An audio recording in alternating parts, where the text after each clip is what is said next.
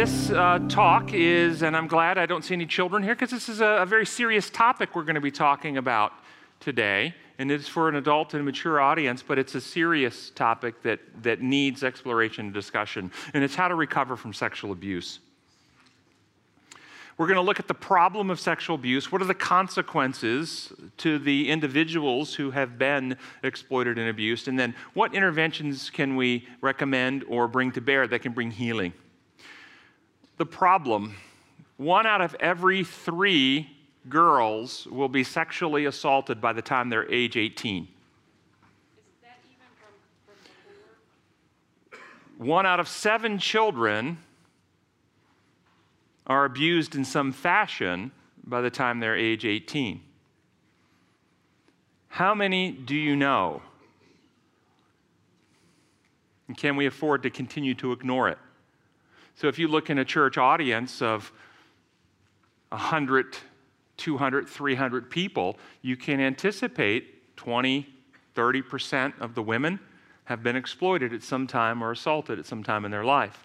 But what about in Christian homes? Certainly, certainly in Christian homes, this must just be kind of the general public. But if it was a Christian homes, then, then we could certainly have different numbers, right?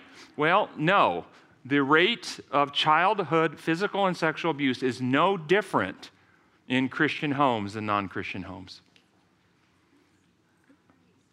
And that should give every Christian serious pause. And I can tell you why that is. I, am not going to go to a long thing on why that is right now because we want to get into the meat of this subject, but I'll tell you why that is. Because Christianity accepted more than a thousand years ago a lie about what the problem of sin is. And if your diagnosis is wrong, then your treatment is wrong. And Christianity accepts the view that God's law functions like human law, system of rules. Therefore, sin is legal problem, rule breaking. The punishment for sin is inflicted by the ruling authority. Therefore, the solution is to get somebody to do something in a legal, mechanistic way to pay a penalty so that you won't have to pay the penalty. And then you get legal pardon put your, in, your, in your book in heaven. And so, diagnosis, legal standing, solution, legal adjustment. Hearts and minds aren't being changed by that. Sin in the character isn't being removed. Fear and selfishness isn't being eradicated. Love isn't being put in. And thus, Christian homes function no different. They just feel that they have been pardoned from their wickedness and sin while they continue to live in their wickedness and sin. That's the problem. The true message of the gospel of Jesus Christ is that when you actually experience an encounter with Jesus, you get a new heart and right spirit. And you become a person who is transformed in the inner, per, inner man, that you become a protector of others, not an exploiter of others. This uh, graph shows different types of sexual exploitation and when they peak. First upper graph is forcible rape, and that peaks around age 15. Is that what that says? It's hard for me to see from here, age 15. Yeah. And uh, the next is forcible sodomy, peaks at the age of four.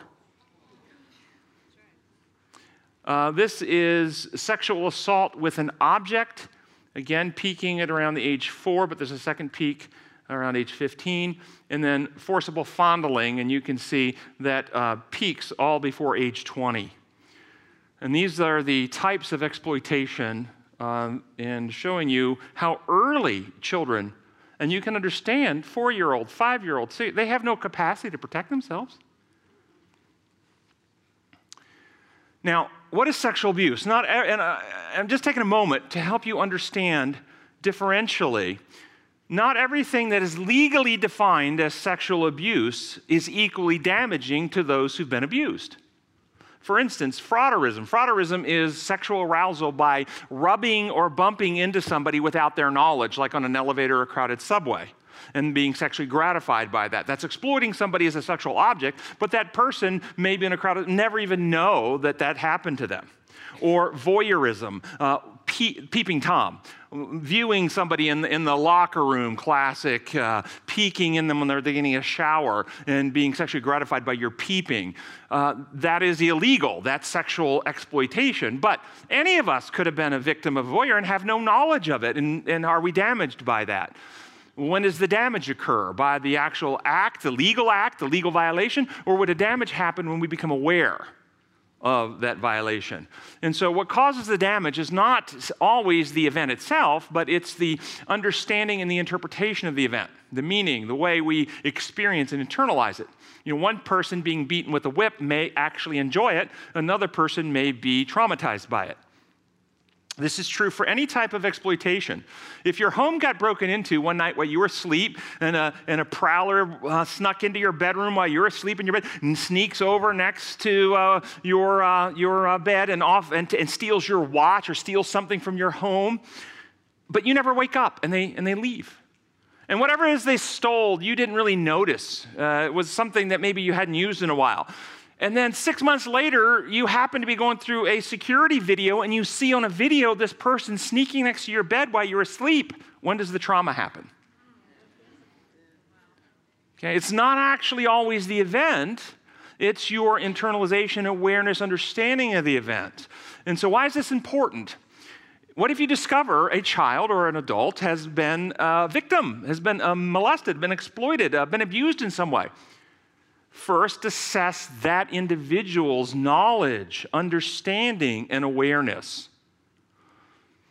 A child being bounced on the lap of some person playing a game, but that person is frotteurism and they're actually using the child for sexual gratification, but everybody's in their clothes, but you are able to identify what's going on, and so you put a stop to it, and then you call out Uncle Joe, and you call in the police and have Uncle Joe arrested, but the child was just playing a game what harms the child? The bouncing on the lap or all of the psychological treatment you put them through for the next 10 years because they're a sexual abuse victim?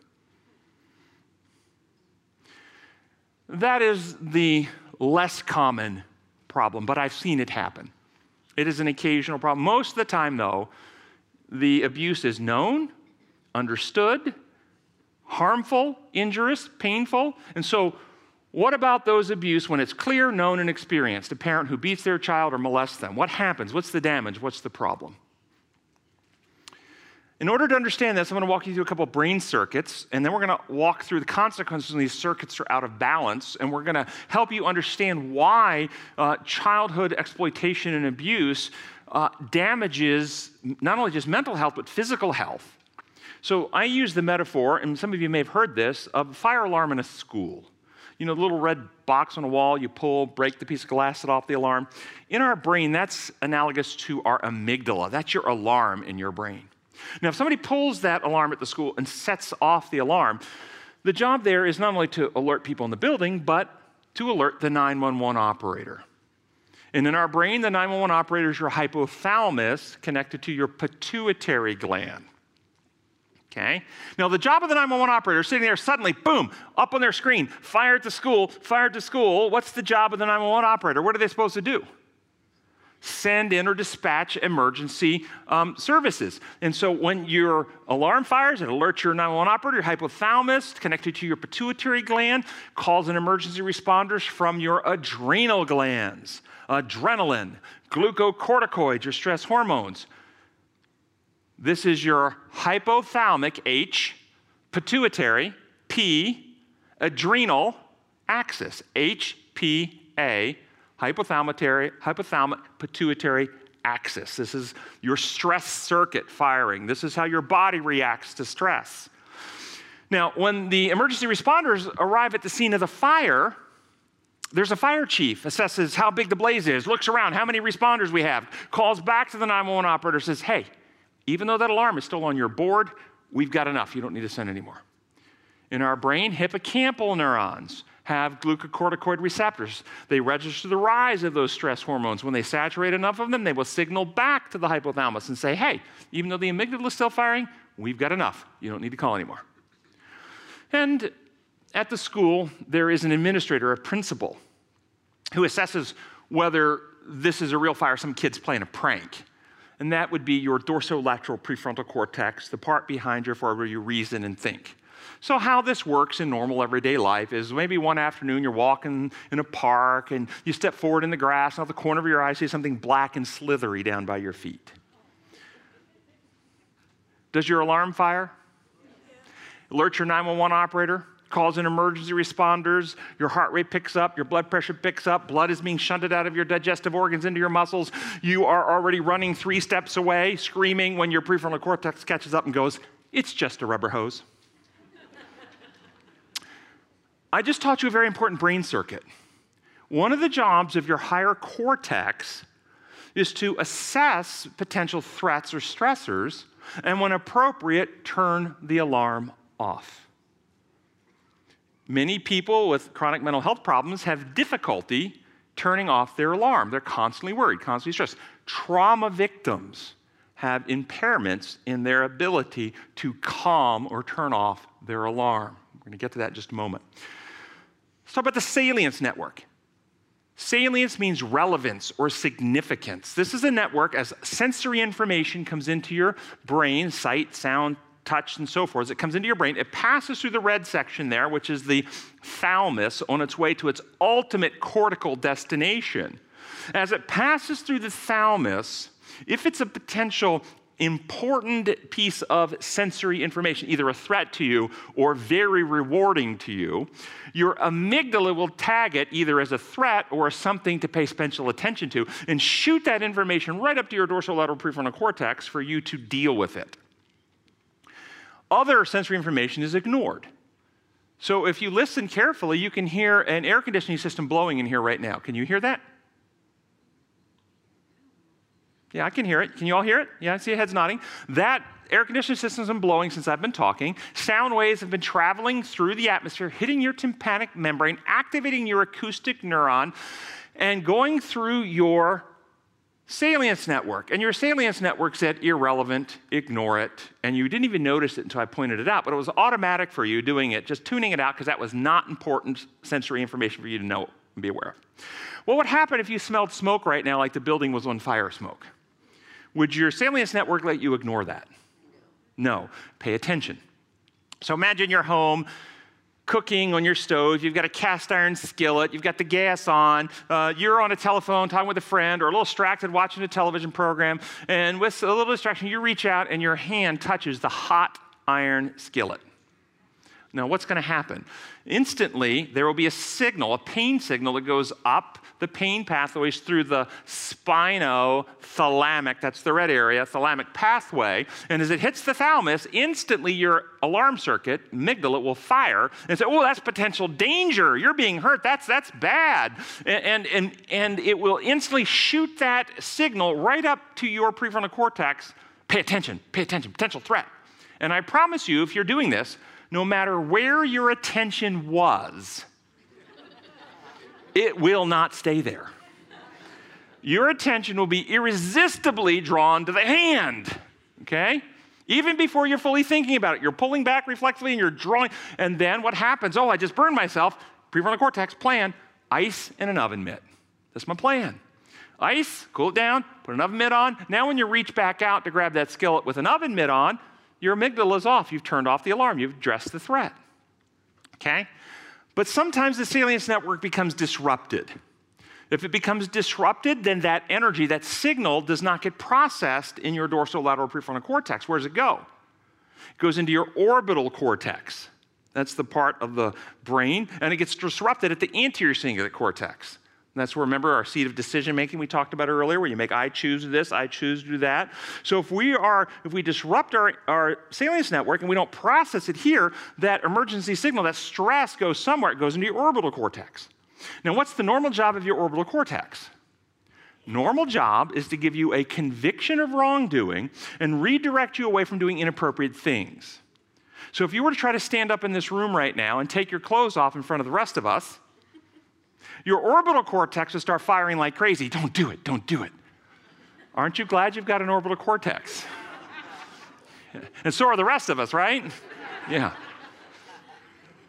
But what happens then when the orbital cortex, when the salient network is disrupted, then this energy gets into the orbital cortex. You get conviction of wrongdoing, so you start experiencing inadequacy, guilt, like you're not good enough, and that causes you more stress, and you get negative ruminating loops going.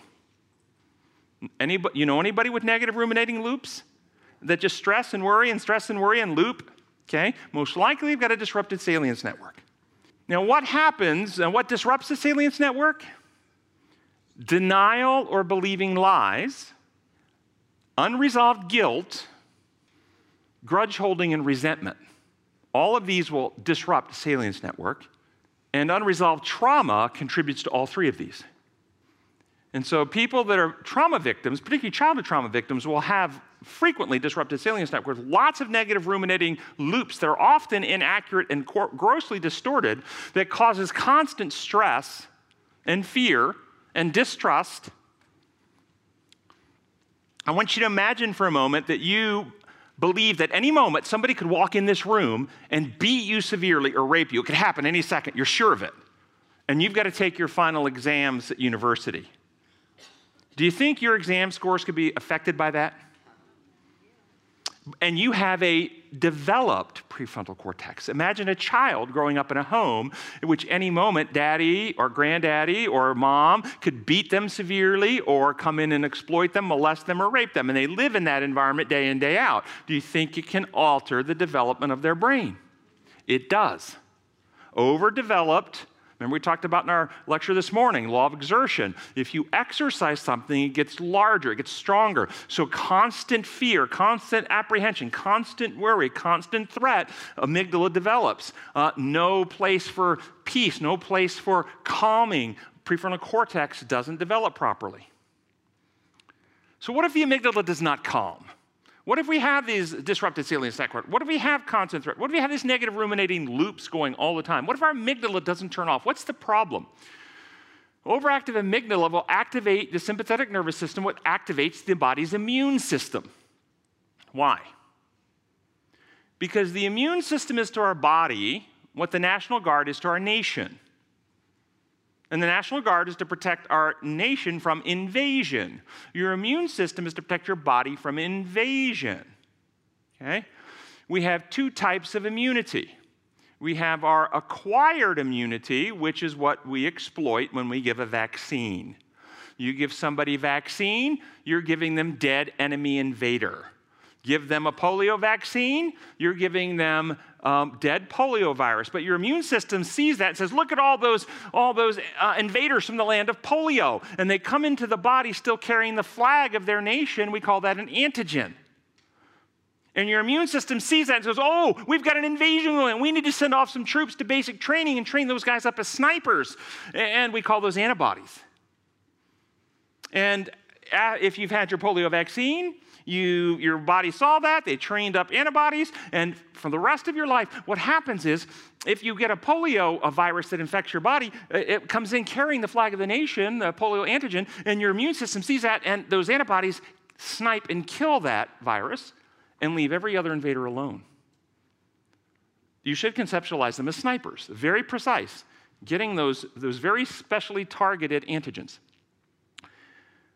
But imagine you're in the Smoky Mountains of Tennessee out on a trail hiking one afternoon, and around the corner, you come around the corner, there's a black bear on the trail in front of you, five feet in front of you. I promise your alarm's gonna fire. And the alarm's gonna say to your immune system, DEFCON 2, prepare for invasion. And if you have to wrestle the bear and you somehow survive, there's going to be claw marks and bite marks and little enemy invaders trying to invade, but, but you don't have time to, to send off troops and train up uh, snipers for the antigens. You don't know who the invaders are yet. So you have another type of immunity, which is your macrophages. And you should conceptualize this as a home invasion, and you've got a sawed off shotgun under the bed. And you know, with a sawed off shotgun, when you blast the shotgun, you get 50 pellets in a wide scatter shot. So you hear the invader over there, you point, blast, boom, big scatter shot, just got the invader. Good. What else just got damaged? Your house just got damaged. And in our metaphor, the house is your body. Under chronic unremitting stress, you're sending a signal to your body we're under threat. we're under danger. Immune system, kick, kick up. Immune system, gear up. Pr- protect me, protect me. So you uh, kick up your macrophages, which begin releasing inflammatory cytokines. Those are cytokines, interleukin 1, 6, tumor necrosis factor alpha, and others. These cytokines are like the BBs in your shotgun. They will kill the enemy viruses and bacteria. But they also damage the house.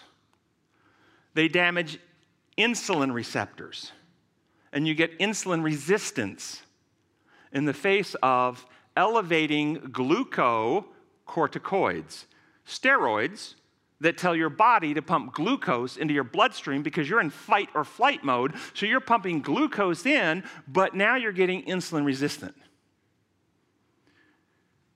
Also interferes or damages your fire chief, these chronic cytokines, the receptor on your hippocampus that tells your 911 operator, we've got enough. You lose that, and unless you lose the feedback inhibition, so your hypothalamus calls for more stress hormones.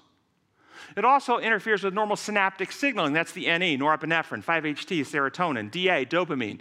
You, you, you, you interferes with normal synaptic signaling. So if I took a syringe full of these inflammatory cytokines and just injected you with one syringe full, within a few hours, you're going to start feeling fatigue, malaise, aches and pains, nausea, loss of appetite, headache, sleep disturbance, concentration, foggy feeling, can't think as clear. Those are the neurovegetative symptoms of depression. Because when people have depression, they have this cascade going on as well. You may also notice as the symptoms of a viral infection. Because when you get a viral infection, you'll get the cytokine inflammatory cascade as your body tries to fight it. So you get fatigue, you get a low grade fever, you get uh, loss of appetite, you get um, uh, concentration and focus problems. So, all of this, though, under chronic stress, you're not actually fighting an infection. You're just chronically stressed. You've got a ne- negative ruminating loop going. Your amygdala is firing. It's telling your body, prepare, prepare, prepare. So, you're releasing these inflammatory cytokines. And so, you end up with increased r- rates of diabetes, uh, adult onset type 2 diabetes, obesity, hypercholesterolemia, increased risks of stroke, autoimmune disease problems, bone density problems. All these things happen chronically to people under chronic unremitting stress.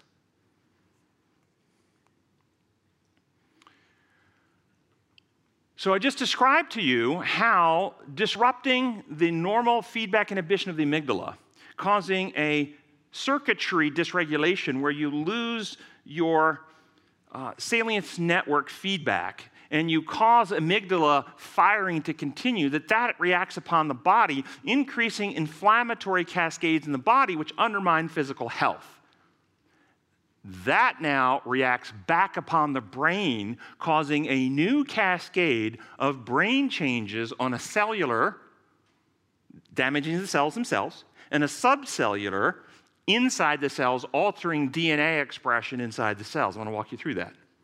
One of the consequences is that it will alter gene expression where it turns off proteins that are necessary to keep your brain healthy. One of those, an acronym up there, BDNF, BD, brain derived. Brain makes it neurotrophin.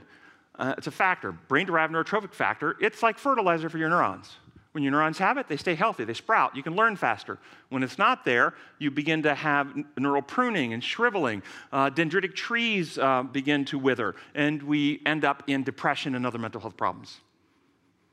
So, this is a synapse, and you have a actual micrograph, a picture, a micrograph on the left with the coloring of an astrocyte, and you have its uh, drawing of it on the right. On the far on the on left panel, on the far left, you will have a presynaptic neuron, and then you have that dark area with uh, around the circle. That's the synaptic space where the neurotransmitters are released in there. All the little tiny circles on the cell to the left are vesicles that contain things like dopamine or norepinephrine or serotonin. And when the neuron fires, they merge to the synapse and release their chemical into that dark space where there's a, uh, a signal going on. And then you have the postsynaptic neuron. But the green is what I want you to uh, uh, focus on here. That's the astrocyte. That's not a neuron, that's a supporting cell. A, it's a glia, it's a white cell, not a, not a gray cell. And, and what is the job of an astrocyte? If you want to remember what astrocytes do, then think astronaut. Because an astronaut never goes out into space without their spacesuit. And what's the job of the spacesuit? To give the astronaut a nice environment or milieu to keep them healthy. That's the job of the astrocyte. It's like the spacesuit for the neurons. It buffers potassium and calcium and makes various neurotrophins and factors to keep the neurons healthy. That's its normal function. Now, this is a busy slide. I want you to start at the very top, and you'll see what looks like a, uh, a a capillary with little red blood cells. Those little red discs are red blood cells, and that's your circulation. And the little blue things would be inflammatory factors like your inflammatory cytokines. And when you're in a highly inflamed state, your white blood cells, macrophages, are releasing these cytokines and they're circulating through the um, circulation. And then there's a cell here called a microglia. The microglia is this blue cell. That's another type of a white supporting cell in the brain. Now, normally you can see this TRP, it stands for tryptophan. Anybody heard of tryptophan? It's just an amino acid. You get it in turkey. If anybody had a turkey sandwich for lunch today and you're nodding off here, a few of you, okay? Um, no, not really. But tryptophan is a precursor to a brain neurotransmitter. Anybody know which one? Serotonin. So, tryptophan in the brain normally gets turned into serotonin, and the microglia will turn tryptophan into serotonin. However, the microglia is also monitoring our circulation, and under this highly inflammatory, inflamed state, the microglia sees those inflammatory cytokines and that causes an epigenetic change. The little factory inside the cell that takes tryptophan runs it through the little factory and out comes serotonin. That factory assembly line gets turned off and a new gene pathway opens up. And now we take tryptophan and we're going to turn tryptophan into something called quinolinic acid. That's the Q U I N there, quinolinic acid. And quinolinic acid is toxic to astroglia.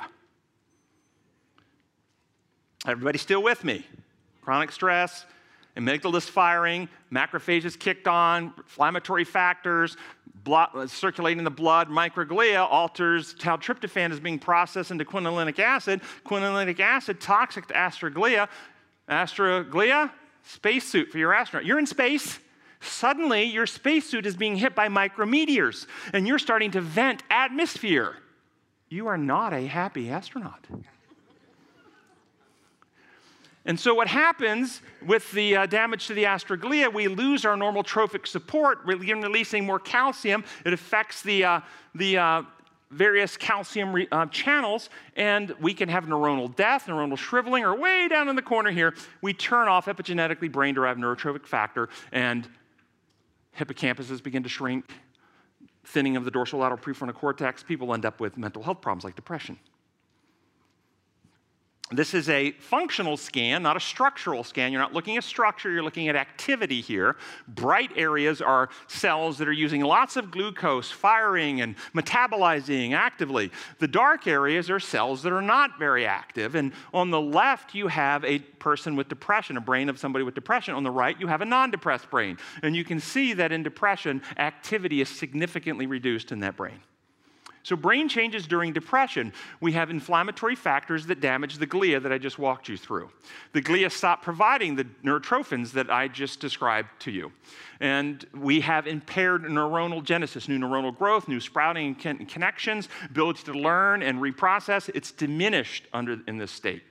We have altered DNA expression, as I mentioned, loss of the neurotrophins, and then impaired prefrontal cortex function and thinning of various brain regions. Now, this is an interesting study. They took over 800 individuals and they followed them for 32 years. I am so glad I did not do that study. But this is very interesting. They identified three measures of childhood adversity overt physical or sexual abuse, one measure, severe socioeconomic deprivation, poverty, severe poverty, second measure, severe neglect, Abandonment, neglect, no attention, third measure. If you had none of those in your childhood, you're represented in the yellow bar. If you had one of those in your childhood, you're represented in the orange bar. If you had two or three of those, you're represented in the gray bar. And then they just followed people over the next 32 years and to see who actually developed major depression over the next 32 years. How many of them? And the first cluster is the major depression group. And you'll notice that with none of the adversities, that's actually a little bit off. It's about 10% developed um, major depression. One of those, 20%, two of those, 30%. The far right is cluster of metabolic problems. That would be adult onset diabetes, obesity, hypercholesterolemia. And you'll, you'll notice it's exactly the same, the, the, the percentages. Why? Because the pathways of chronic stress activating immune system, kicking up inflammatory factors causing insulin resistance, are the same pathways that cause those brain changes that lead to depression. Now, what about post traumatic stress disorder? Why is it that some people get PTSD if they've been traumatized as children and other people do not? Similar traumas, maybe even from the same home. And what they've identified is it's not just the experience, it's the biology upon which the experience is happening. Meaning that our genes are determining how we react to the environment around us in a great degree. What you see here are three separate genes that have been looked at in three different panels. And if you see this uh, abbreviation down there, SNP, that stands for single nucleotide polymorphism. What it means is in your genes, genes are coded information. Think of them as words. And so a gene, word, love, L O V E, spells out love. Single polymorphism would be that you've replaced one letter with another letter, and so you've taken out the O and you put in an I, and you've changed love to live. That's a single, just one single um, character in, the, in, this, in these three genes. And so you can see how you either have in this particular gene two guanines, a guanine, tyrosine, and or the uh, two of the tyrosine, and what, uh, over here, mild to no. If on the far left of all three panels, if you have mild or no trauma, you have no difference in depression rates. This is depression rates on this uh, on the y-axis, and you'll see the depression rates are the same regardless of which genes you have.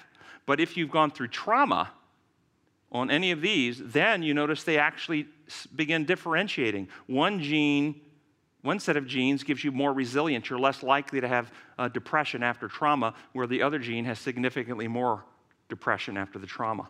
And so these are three separate genes with single polymorphisms, one letter replaced, increasing your vulnerability to a negative outcome from the same trauma.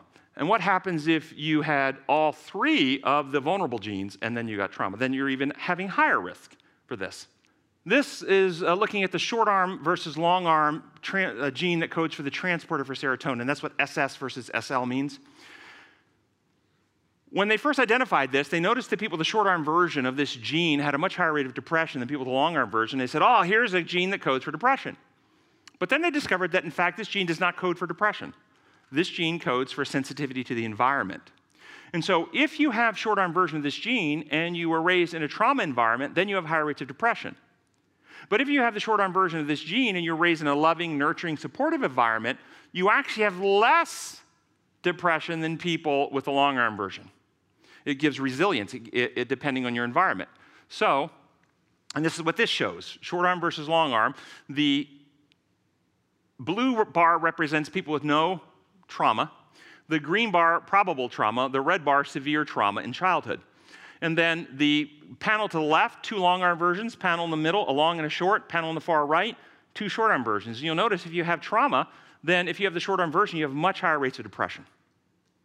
But if you have no trauma, blue, notice you actually have less depression than those with the long arm version.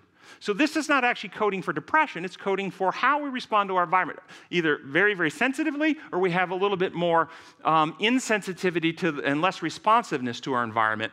And that's why these have less depression, even though they went through the same trauma, they didn't respond as, as sensitively to it. Now, childhood trauma, because of what I've just described to you, alters brain development. And what they've done now is they've actually identified in the somatosensory cortex, that's the part of your brain where you feel. So there's cortex that when you touch with your fingers, there's a part of your brain that corresponds to the tips of your fingers, a part of your brain that corresponds with your lips, okay? There's a part of your brain that corresponds to your genitalia. And women who have been traumatized have thinner cortex that responds to their genitalia, which means that even if they get into a loving relationship later in life, they may not have the same capacity uh, cortically to experience the same pleasure they would have in their marriage relationship had they not been traumatized late, uh, early in their childhood. this is often leads to, can lead to sexual dysfunction uh, for an adult person who has been traumatized sexually as a child. McGill University uh, looked at 24 suicides, 12 with a history of abuse and 12 without, and they identified uh, a particular gene expression that was suppressed in the children who were abused, but was not suppressed in the children who were not abused. And this particular gene was critical in how we manage stress. And it may permanently alter. So, people who have this gene suppressed react to stress with less resilience and get overwhelmed at a lower threshold than people who weren't abused as, as children and have this gene turned on. 41 Canadian men, 75, uh, 25 with severe abuse and 16 controls, they looked at the DNA in the hippocampal neurons and they found that there were 362 different epigenetic, epigenetic differences in the neurons in the hippocampi. Some genes were turned on, some genes were turned off, but they were in opposite directions compared to the, um, the abuse uh, survivors versus the controls. And what was most significant, they clustered around genes that regulated neuroplasticity. That's the brain's ability to change, to learn, to update. And so trauma victims have their genes turned in such a way that it's harder for them to neuroplastically rewire their brain.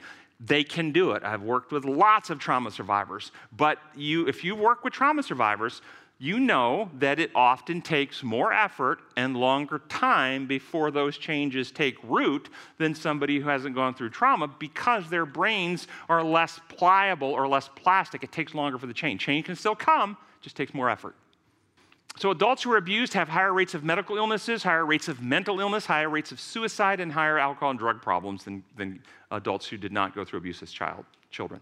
I'm about to show you a video. It's a short video, about three minutes, by the Neuroscience Education Institute. And it's kind of just in a very short video, bring together what I just described to you. And remember, HPA stands for hypothalamic pituitary axis, your stress management circuitry. So let's watch this video.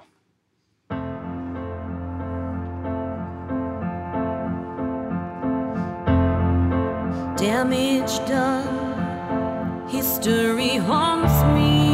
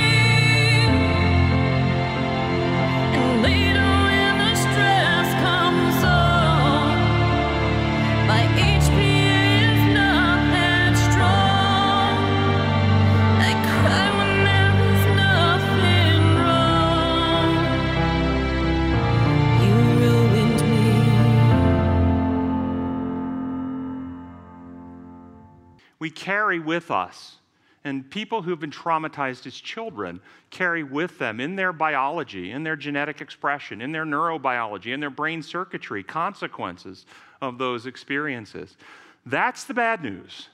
The good news is that you're really not completely ruined and without hope. There is treatment, and the brain remains pliable. And we're going to now go into some things that we can do to help people. Before we do, I want to mention the, the fight, flight, or freeze. Have you ever heard of the fight or flight response? That's only two thirds. And it's important to understand that last third. The actual response when your adrenaline hits is the fight if you feel, and your assessment very quickly is you have the opportunity of surviving, fighting might be the option, or fleeing, flying and, fl- and flight, take flight and run, or freeze. And you'll see this in the animal kingdom all the time, where a hawk flies over and a mouse the field freezes, stops moving. This is important because women who find themselves in a situation where they're being assaulted sometimes will fight. Some women will fight. Some women will flee and some will freeze. And they just literally freeze. They don't say anything, they don't do anything. They freeze. And then afterwards, what's the statement? Well, you didn't stop me. You didn't say no. You didn't fight. You didn't do anything. Therefore, you must have wanted it. It's a gross misunderstanding of neurobiology of the adrenaline fight, flight, freeze response. Some of my patients who were in that circumstance they never told anybody. They told themselves that. Why didn't I fight? Why didn't I scream? Why didn't I yell? Because your body responded with freeze. And they felt very guilty and blamed themselves for not taking better action when, in fact, it wasn't a decision, it was a wired in reflex under severe threat. And I would say to them, You survived, right? on some level, your unconscious mind determined your best likelihood of survival was freezing. And it worked. You survived. You may have been traumatized, but you survived. I don't know what the circumstance was. Had you fought, maybe you wouldn't have survived. Maybe your unconscious mind at that moment said, My best chance of survival is freezing.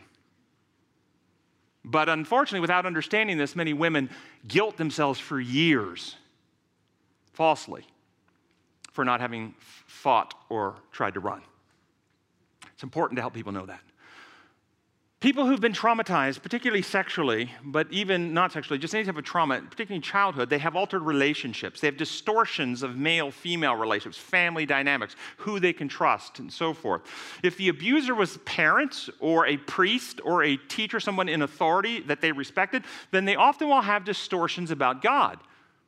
As parents, are templates for God in the home, and their God constructs can be distorted if the abuse comes from someone in that position. Now, what is worse than rape or molestation? What is worse than rape or molestation? Betrayal.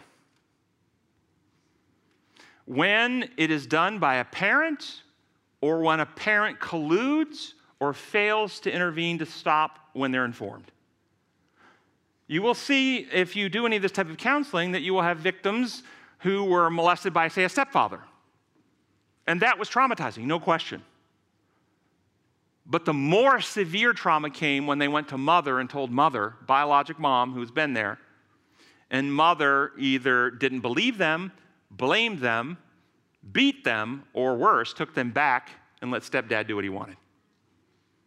That was much more the betrayal of the mother, or it could be the betrayal of the father if that was the circumstance, but the betrayal of the, tr- of the person they looked to protect them is much more devastating than the actual act themselves. When, when you deal with people who've been traumatized, they went to mom and they were immediately rescued and they got treatment and so forth. It's, it's still they have stuff to deal with, but it, it's not as devastating to their internal developing self. So, the more serious damage from sexual abuse is typically not done to the body, it's done to the mind. You know, we have power over what we believe, but what we believe has power over us. Meaning, we can choose to a great degree, especially as adults, what we believe, But be careful what we choose to believe because once we believe it, those beliefs exert power over us. The problem with childhood abuse is that many of the beliefs we hold as adults were formed before we actually had the capacity to evaluate accurately what was going on. And we come into adulthood with a whole system of beliefs we've never taken time to reevaluate again. And those beliefs continually exert power over us. So, what do victims of abuse believe? I'm worthless. I'm ugly. I'm dirty. I'm nasty. I'm ruined. It's my fault. Life isn't fair. People can't be trusted. And they have lots of self doubt, increased fear, fear of rejection, fear of getting hurt again, which increases amygdala firing, which causes more of that negative cascade we've already talked about. So, what is the treatment? How do we help somebody who's been a victim of abuse. Uh, biopsychosocial spiritual interventions. Biological, of course, everything we can do to deal with any actual physical pro- health problems we want to do. Uh, physical exam, uh, healthy biological routines, so establishing healthy sleep wake, healthy diet, low inflammatory diets, regular physical exercise, avoiding substances of abuse, uh, potentially maybe psychotropic meds that can be helpful. But, but all of that alone will fail to get people well if you only do that but, but you have to have good, as, as uh, best physical health possible maximizes the likelihood of other interventions being health, helpful. Psychological, psychotherapy. And this is the big key. Understand there are events in life historical, factual events. Somebody was abused. on sixth birthday, uh, Uncle Joe abused, okay? That's historical fact. Facts of history can't change. But then there are interpretations and internalizations of facts. What meaning have we derived from those facts? Those things can be changed. Well, that means I'm no good and nobody ever can love me. No, that's not what that means. That fact's still true, but that meaning can be changed. Everybody with me? And that's what you have, that's the kind of focus of the work. I'm gonna give you some examples. First, uh, cognitive therapy and, and how cognitive therapy is effective in helping restore salience network, calm amygdala, bring biological brain changes without any medication. This is a study on individuals uh, with depression compared to controls before and after cognitive therapy. They looked functionally at amygdala activation, that's the panel on the left, and dorsolateral prefrontal cortex activation, panel on the right. And they put them in a functional scanner, a brain scan, PET scanner. Uh, and they, on the panel on the left, looking at amygdala activation, they gave them a mild stressor while they were in the scanner. And here's the mild stressor. They showed them a picture of an ugly human face, and they said to them, Well, that kind of looks like you, doesn't it? That was the stressor. And, you'll notice that the, um, the top bar, is that gray on the left? Yeah, gray bar, that grayish, greenish bar, that is your depressed group. It actually stressed them. Their amygdala fired. The dotted line is your non depressed group. They laughed like you laughed. That's funny. And then the yellowish bar is the depressed group after cognitive therapy. Normalization of brain function with a truth based therapy.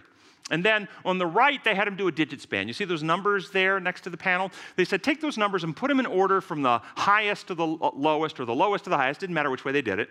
And, and if you're doing that right now and you're in a functional scanner, we can see activation of your dorsal lateral prefrontal cortex, and they can measure that. And you'll see the control group in the dotted line. Not, nice, robust activation, very quick. You'll see the depressed group in that grayish line, sluggish. And then the depressed group after cognitive therapy. Again, normalization of brain function with a truth based therapy. Cognitive therapy activates dorsolateral prefrontal cortex, reconnects salience network, and sends a calming tone down to amygdala. That's one of the things it does, as it identifies, removes, and replaces distorted belief systems or thought patterns with healthier ones. Cognitive therapy alters gene expression. Remember our fire chief we talked about earlier, and how the inflammatory cascade damages our fire chief on our hippocampal neurons, and we lose the feedback inhibition. In this particular study, that fire chief specific gene is the FKBP5 gene. That's the gene for our fire chief. And cognitive therapy turns that gene back on. And thus, people who with uh, post traumatic stress disorder who went through cognitive therapy, they had the same gene expression and, uh, and reemergence of their fire chief after the cognitive therapy. That's exciting. That's very exciting stuff. Gives feedback inhibition, stopping that inflammatory cascade. So, effective therapies that have been proven in double blind studies to have effective outcome in trauma victims are here's three of them prolonged exposure therapy, which involves working with trained provider to face the feelings or activities that uh, you've been avoiding and to work through those intense emotions and resolve the trauma memory. So it's uh, called prolonged exposure therapy. Another one is cognitive processing therapy, which works with a trained provider, and you do a lot of writing and journaling, and you assign uh, um, um, uh, and identify your emotions, and you identify the triggers and the cognitive distortions, and you work with your therapist to replace the distortions with more accurate ones and reprocess with new emotion. And the last is eye movement desensitization and reprocessing, EMDR uh, which basically working with a trained provider while you're talking through and working through your trauma memories, you're simultaneously doing rapid eye movement, moving your eye back and forth, or having your hand go back and forth on your lap like this while you're doing it. And uh, this has also been shown to be very effective. And for whatever reason, on this particular one, I get all kinds of emails from Christian folk. Is this really safe to do? Is this, yes, this is safe to do. It's not hypnotism. Okay? What's, what it's doing is it, your attention on focusing on your eye movement while you're processing allows you to stay in the moment and not get sucked into a trauma dissociative emotion where you, where you panic and can't process anymore. So, with your therapist in the room and you doing either the hand movements or the eye movements, your focus on the eye movements allows you to talk about it without being overwhelmed by re experiencing the negative emotions from the event. The truth Truth is needed, and that's what cognitive therapies do. All this is about reprocessing, again, not changing facts of history, but changing how those facts were internalized, because I will tell you, it's always internalized in a distorted false way with a false narrative, with false meanings that continue until they're replaced to drive more fear and insecurity and doubt, and oftentimes negative coping strategies that the, the post trauma person will then look at once they're maybe independent, 19, 20 years of age. They be, may act out in certain ways, uh, perhaps sexually, perhaps with substances, and they look at that and say, Yeah, well, they did that to me as a child, but I did this to me. Yeah, well, those, you have to, you have to frame that. Why did you do that? Because you were trying to cope with unresolved trauma. You're wounded without healing. This is symptoms of a problem. This is not a problem. But unfortunately, many focus just on the behavior and not the reason for the behavior. And therefore, that just adds guilt, and they then feel worse about themselves and feel like they're no good and they're hopeless. So we have to remove distortion, stop the negative cascades. When I work with trauma victims, as at some point in the healing process, we have to address their anger, their bitterness, their hate, their rage towards their abuser. And essentially, everyone that I've worked with has inability to forgive. And when we ask them about that, most of the people who've been exploited as children, not all, I've got some uh, this isn't true for, but most, the person who did it got away with it. They were not arrested, they were not prosecuted, they had no real negative consequence. They did it. Maybe the person who was being my, my patient told, maybe they didn't. But in their mind, they can't forgive because I'm not going to let them get away with it. I'm going to hold them accountable. And if I forgive, there's no accountability. They just get away with it. And so, what truth is needed? The truth that they need is they need to understand the nature of sin itself how sin is not a legal problem that gets you in trouble with an authority that you must remember and hold accountability for and ex- eh, inflict some punishment for, or else they get away with it. No, sin breaks God's design for life and health, and it always damages the sinner, always. They never get away with it. And so I give them this analogy. I say, Who do you think got damaged? And I use my words very precisely damaged more, you or your uncle who abused you? Who got damaged more? 100% of my patients so far say me. I say, okay, let's take that at face value. I said, let's imagine God takes you to heaven right now and he gives you one choice between option A or option B. Option A says, hey, I'm sending you back to earth and you're going to pick your life up right where I, I just took you from, no changes at all. Option B, though, if you choose it, I'll let you trade lives with your uncle. You get to go around molesting kids, but no one will molest you. Whose life do you choose? 100% of my patients choose their own. I go, well, if you got damaged worse, why? And a light goes off, and they realize that when somebody abuses you, you can be damaged physically, you can be damaged emotionally, you can be damaged psychologically, but your conscience remains clear. Your soul remains unsullied. You still have a pure heart, wounded, but pure. When you actually exploit another like this, you sear your conscience, you harden your heart, you corrupt your character something much more eternally precious than, than the wounds that we can inflict in, experience at someone else's hands. And the light goes off. So you, you don't have to hold them accountable. They didn't get away with it. Some will go, well, but, but, but, but uh, they don't seem to be troubled by it. I said, think that through. If you molested a child today, how well would you sleep tonight? Oh, I couldn't sleep. I couldn't sleep. Uh, I don't even know if I could live with that. it, would, it would really hurt you, right? So how damaged must you be to be able to molest a child and sleep well at night? See, the fact that they don't seem troubled is not evidence that they're not damaged, it's evidence of extreme damage to them. Does everybody see that? And so that truth sets a lot of people free. You know what? I don't have to hold them accountable. They are paying in their own character. They've damaged themselves, warped themselves. People have distorted self image, terribly distorted self image, and you have to help people work through this. And it's a deeply embedded self image, an image they don't even fully understand. So I use the analogy of this is a mirror analogy I use. I want you to imagine a college couple, and they have. Um, they're, they're very poor, they don't have a lot of money, so they shop at flea markets and, and they need a mirror for their house. And, and they find a mirror that's 25 cents, and it's only 25 cents because the bottom third of it's all water damaged and warped, and it's a full length mirror. And, and so they buy it and they hang it on the back of their door in their, in their bedroom. Years go by and they have their first child, and a few more years go by, and that child's two, three years of age, and one day toddles into their bedroom and looks in the mirror and sees this very warped, grotesque, ugly face looking back at them.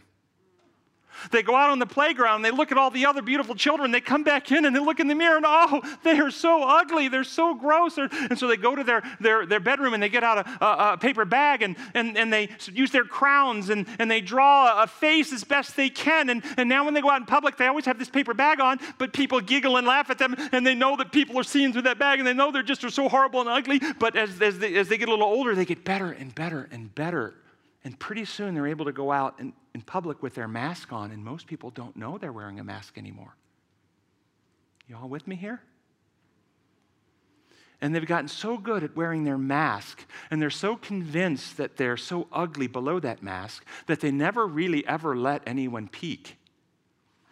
Someday, though, once in a while, they, they, they might get a really super close friend, or maybe they see a psychiatrist they come to, to trust, and, and they take the mask off and, and somebody says to them, Man, you, you've got a beautiful face. Here, here's a mirror. And they, and they look into an undistorted mirror for the first time. Do they recognize themselves? Oh, that's beautiful. I wish that were me. That's not me.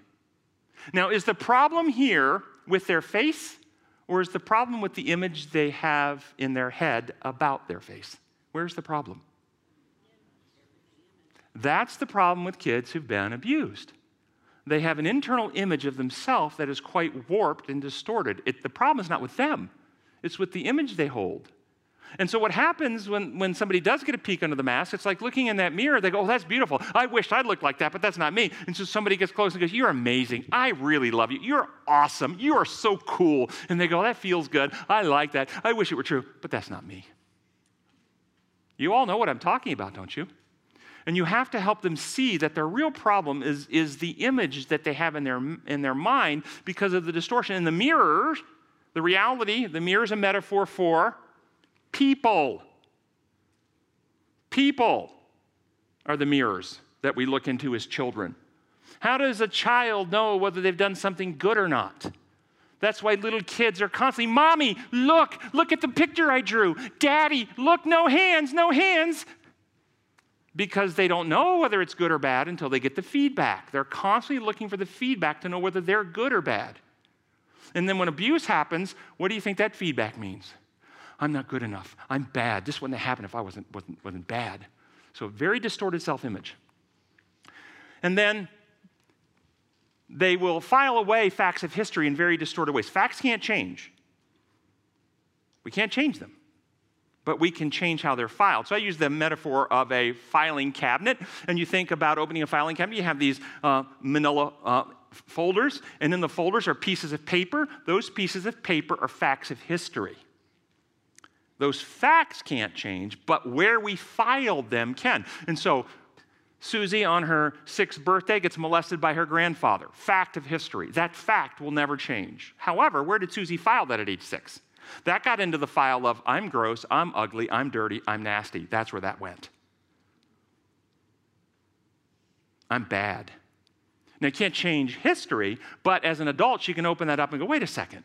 If I walked in today and saw a grandfather molesting his granddaughter, would I think, what a horrible, bad little granddaughter?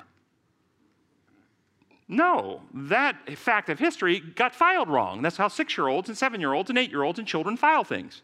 As an adult, I can't change history, but I can go, whoa, that didn't mean that at all. It meant grandfather had troubles. That's what that means. Something's wrong with him, not me. And so I, I, say, imagine looking out in the parking lot and you see a 40 year old man cursing at a five year old little girl, calling her every foul name you've ever heard.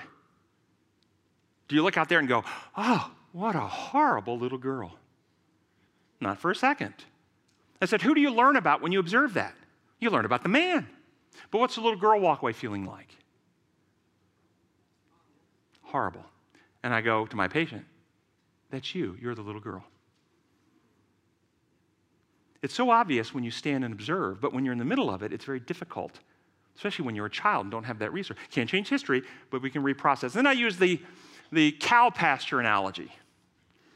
This is very powerful for my patients. And what are we doing? All this is reprocessing. This is cognitive reprocessing. We're not changing history, reprocessing. Everybody know what a, a cow pasture is? Everybody know what a cow pie is? Imagine walking through a cow pasture and you slip and fall in a cow pie. And it slips and it gets right in your face and it's fresh. Would that be a gross, disgusting experience? Let's say that happened when you were seven years of age. You were running, you slip, you fell right into, you vomit, you go home, you shower, you brush your teeth, you gr- three bottles of Listerine later. Now you're 35, 40 years of age, and when you tell that story, do you always remember how gross and disgusting that was? You always remember it. Does that mean you're a gross, disgusting person today? What? You can go through a gross, disgusting experience and not be a gross, disgusting person? Trauma, sexually abused victims don't get that. And here's why the experience of being sexually exploited is gross and disgusting and nauseating and may want, make you vomit if you're in the middle of it. It's just horrible.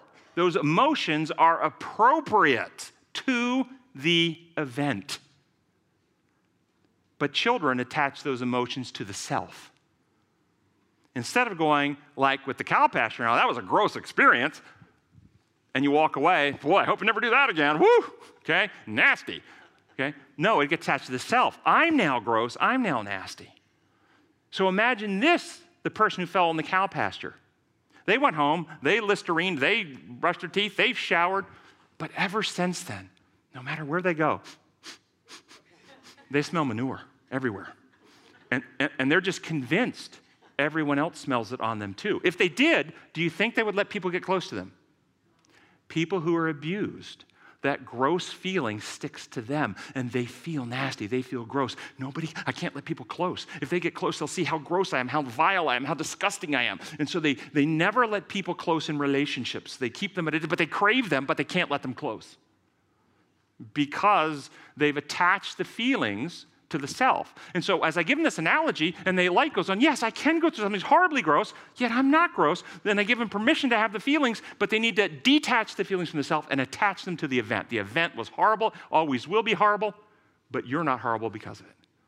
That's cognitive reprocessing. Many will have questions about God. Why did God let this happen to me? That will be some long conversations, and they're pictures of God. You're going to have to understand how these things work, and you're going to have to listen to some stories, and then you're going to have to help them reprocess that. So, treatment, biopsychosocial, spiritual interventions, having healthy friends, mature friends. I will tell you, a lot of people who've gone through trauma make very bad friendship choices. And this is what our next talk is going to be on the difference between actual love and codependency. Trauma victims are very vulnerable to codependent relationships and where they continue to uh, associate with people who take advantage of them over and over again. We're going to break that in our next talk. And then spiritual, healthy spirituality, healthy worship. Um, and we, we talked about some of that in one of our earlier talks.